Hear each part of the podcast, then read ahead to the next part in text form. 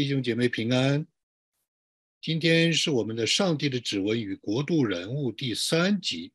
今天我们来分享苏文峰牧师。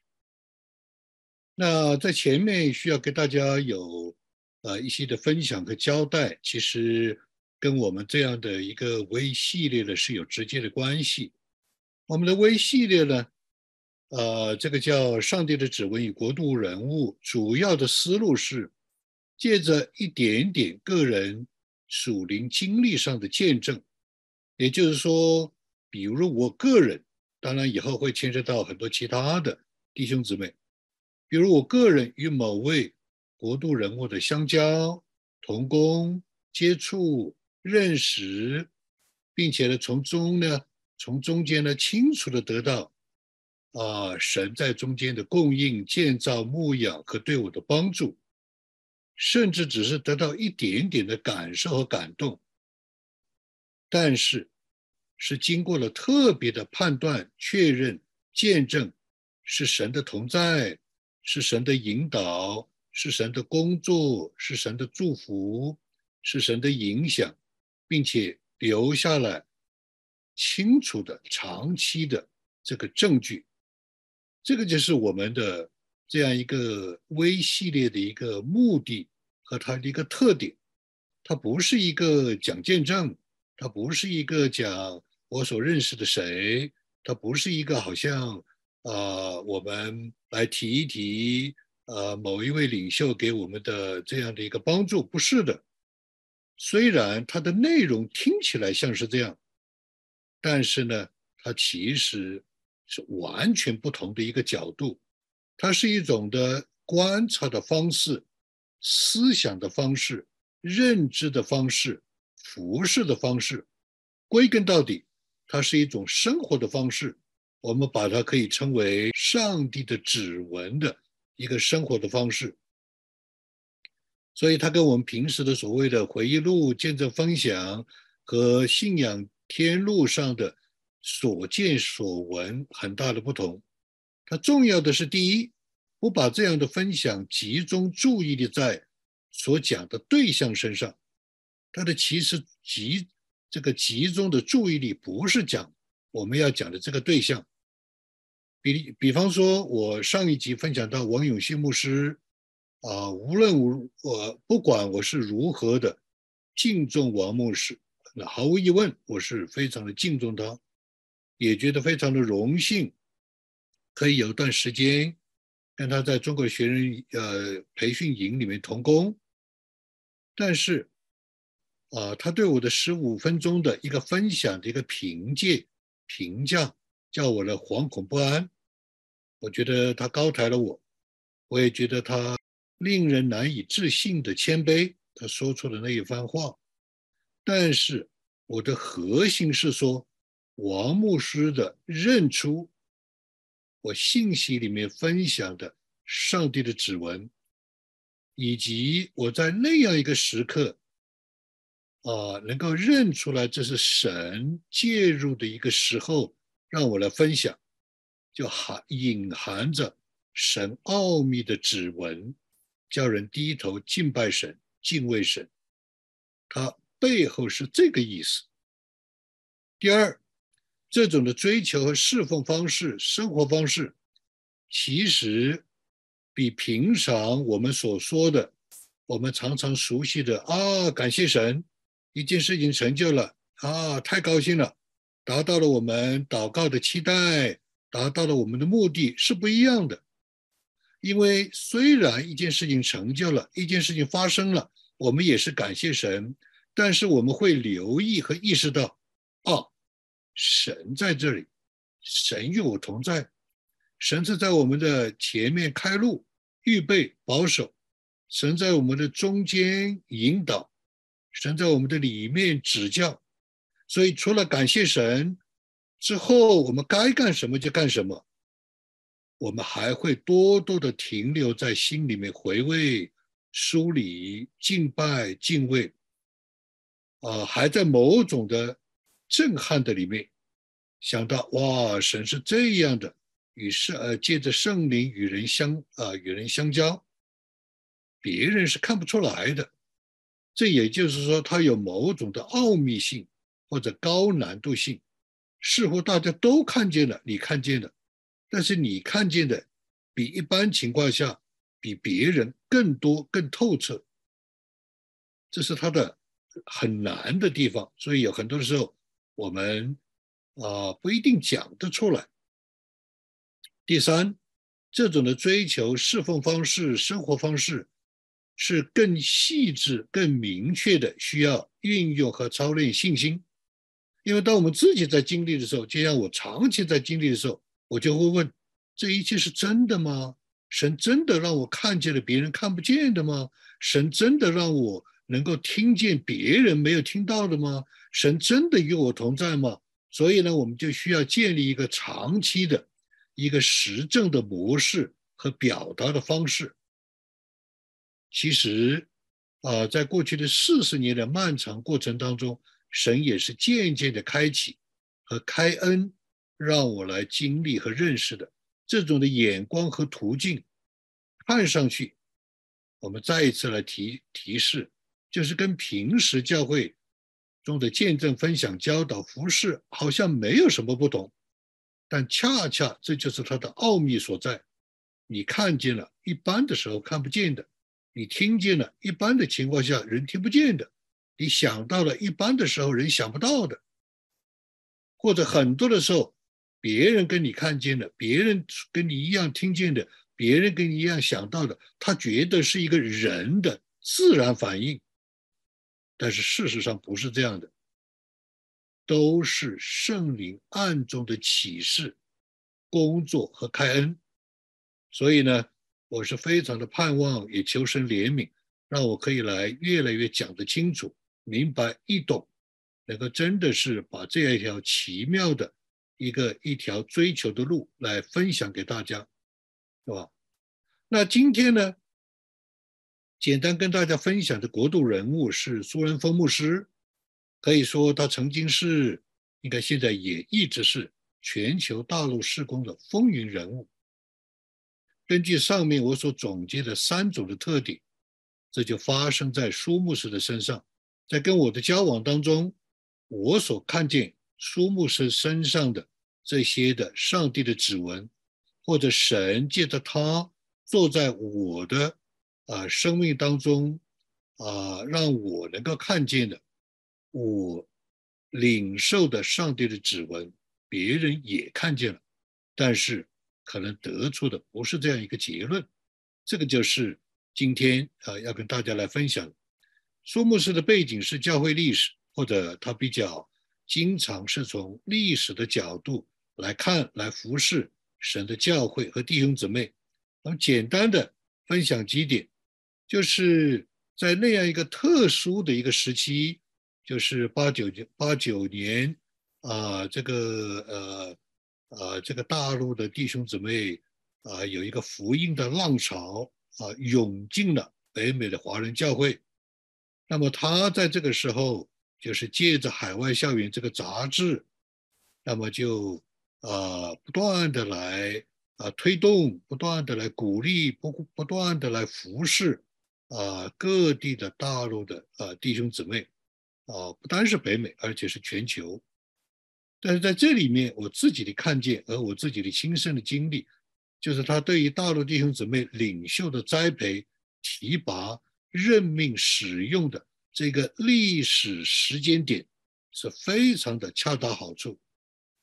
他好像遇见的人所谈的话，所能够给弟兄姊妹的鼓励，这些领袖同工的鼓励，对他们的栽培，好像就是在一个恰到好处的。历史时间点，我看见他跟很多的大陆弟兄姊妹同工领袖的这种的对话，这种的啊一起的同工服侍啊，看到他的谦卑，看到他给他们的啊指出的方向或者跟他们的分享，是我认为是很多的在当时的大陆弟兄姊妹没有看见的。他那个时候也邀请。呃，张路佳牧师和我在四届的中国学人培训营里面做大陆施工的顾问成员，来一起的策划，来一起的来啊交通啊推动啊。那么在这样一个顾问委员会里面呢，我提出来的很多的建议，大多数苏文峰牧师都采纳了，而且在营会当中，他也让我每天早上带灵修啊。那在后来，他也邀请我来写《牧养教会》这一本小册子。这本小册子到现在已经啊二三十年了，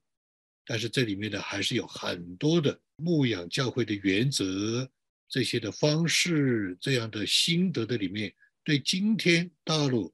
呃弟兄姊妹教会还是非常的适应。他也看到我们在新墨西哥州的。这样一个教会的章程，我当时写完以后，就请他来帮我看一看，是吧？那么我花了一年时间写，我们也参照了一些北美的华人教会的这一些章程的这样啊一个特点，但是在里面我是融合了三元和流的这样一种的元素和框架，所以苏牧师就讲了一句话，他说我在全北美的。大陆人的团契侍奉聚会里面，还没有看到有一个章程写的这么好的啊！那直到今天，我们这个教会的章程仍旧在使用。现在因为三十年之后需要有所的修改，那这样一个章程，因着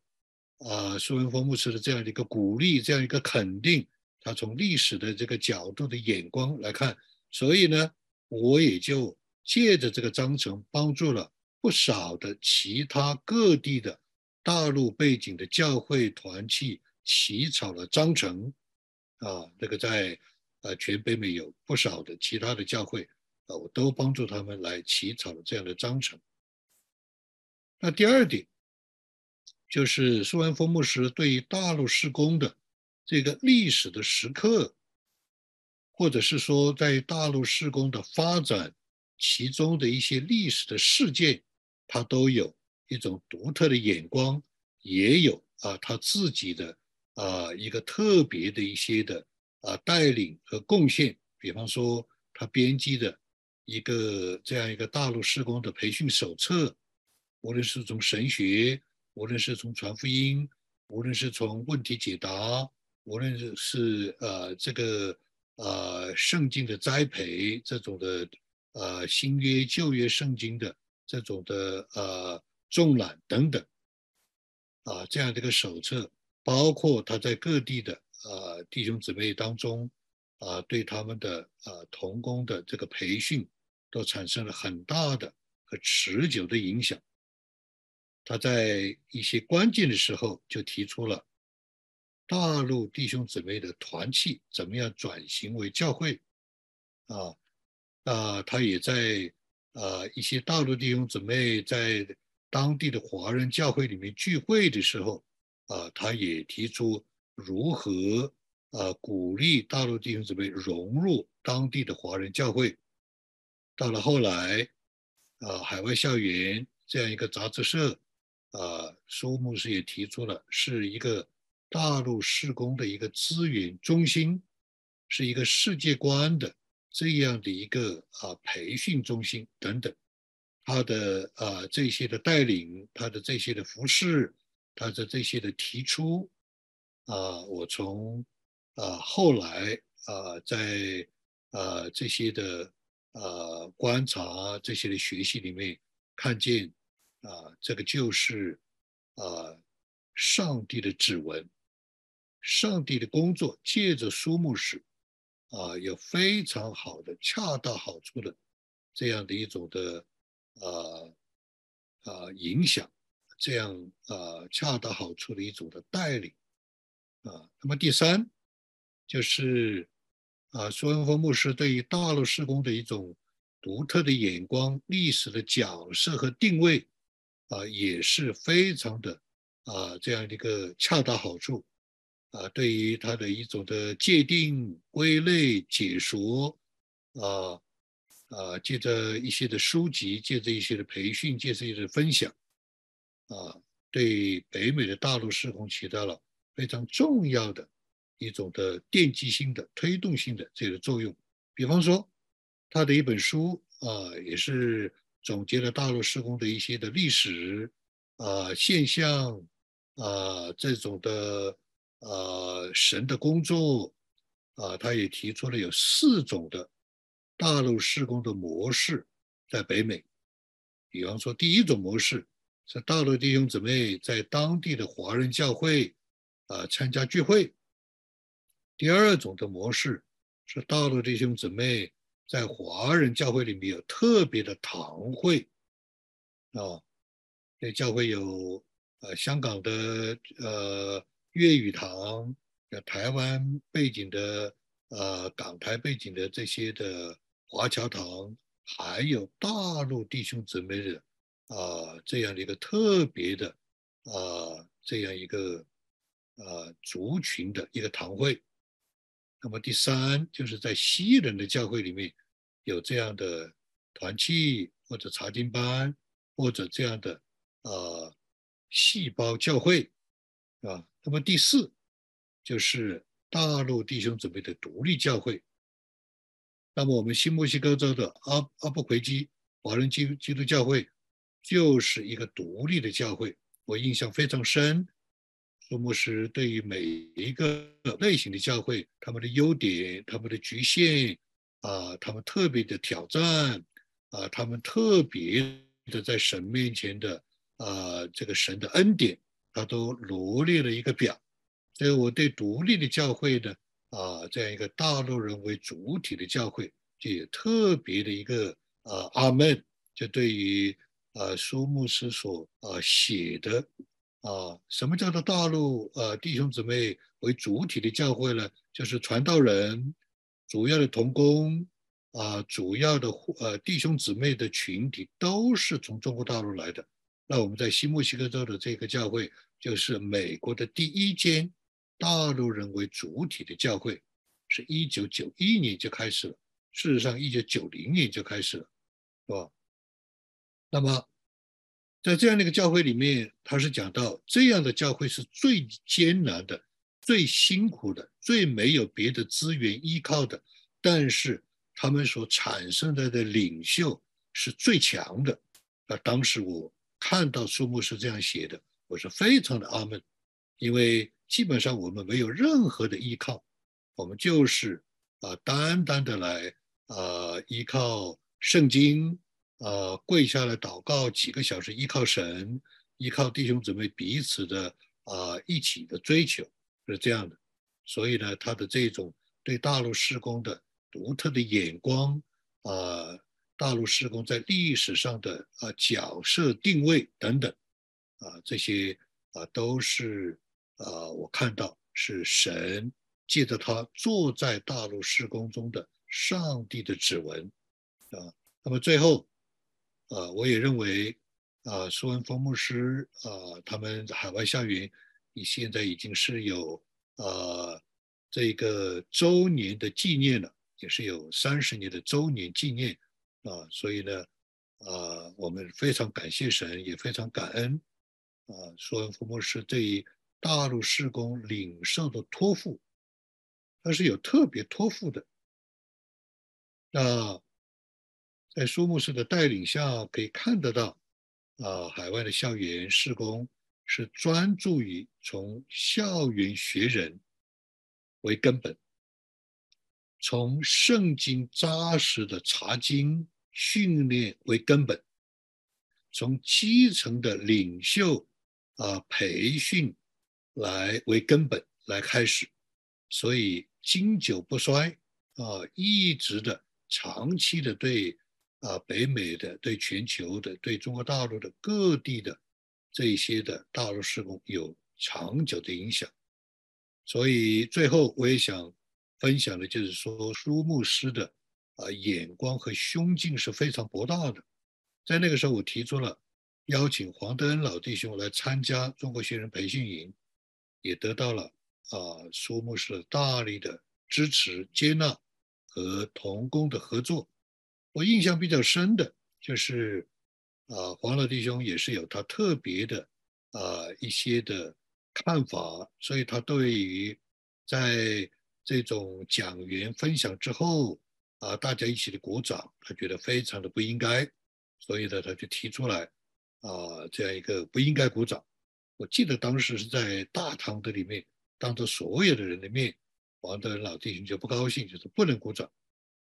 所以呢，苏牧师也是凭爱心说诚实话，他也很呃温和的说，呃，我觉得鼓掌拍手也不是什么啊大的问题。所以感谢神啊，我看到领袖之间这样的彼此的和睦啊。那么呃，我自己呃提出了三元合流的这样一个观念啊。那么呢，我认为苏牧师是啊非常明显的。是恰到好处的，借着圣经传统、福音传统，连接了其他的圣徒、圣灵的呃传统，汇聚了广大的基层教会和呃这个童工的资源，服侍了呃整整的一代人，是一个集大成的啊一个美好的见证，也是一个国度连接三元河流的上帝指纹的美好的见证。所以，我们感谢神，也求神继续的祝福啊，苏牧师、苏师母和他们的啊校园的这样的施工，愿上帝祝福大家。